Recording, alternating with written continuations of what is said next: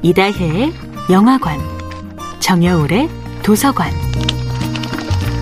안녕하세요. 영화에 대해 자팍다식한 대화를 나눌 이다혜입니다. 이번 주에 이야기하는 영화는 1994년 영화 중경삼림입니다.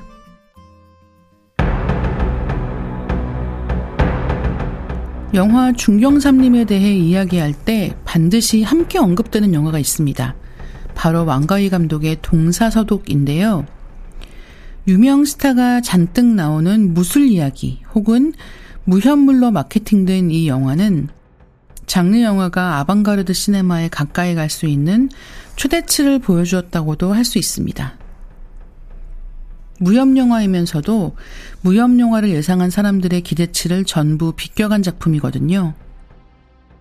작가 김용의 무협 소설 사조 영웅전에 등장하는 인물을 모티프로 만들었지만 내용은 새롭게 창조한 영화입니다. 동사서독은 당시 홍콩 톱스타를 대거 기용해 화제가 된 영화였는데요.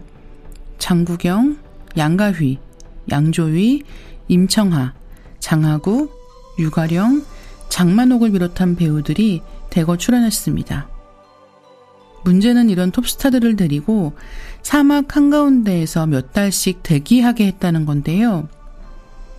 동사서독은 그 당시 소문은 무성한데 언제 완성될지 모르는 작품이었습니다.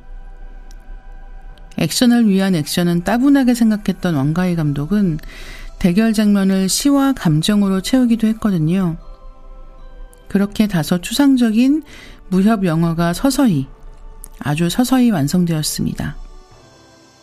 동사서독 제작 과정에서 제작비가 눈덩이처럼 불어나자 왕가희 감독은 배우와 스태프를 그대로 활용하여 동성서취라는 코미디 영화를 제작했습니다.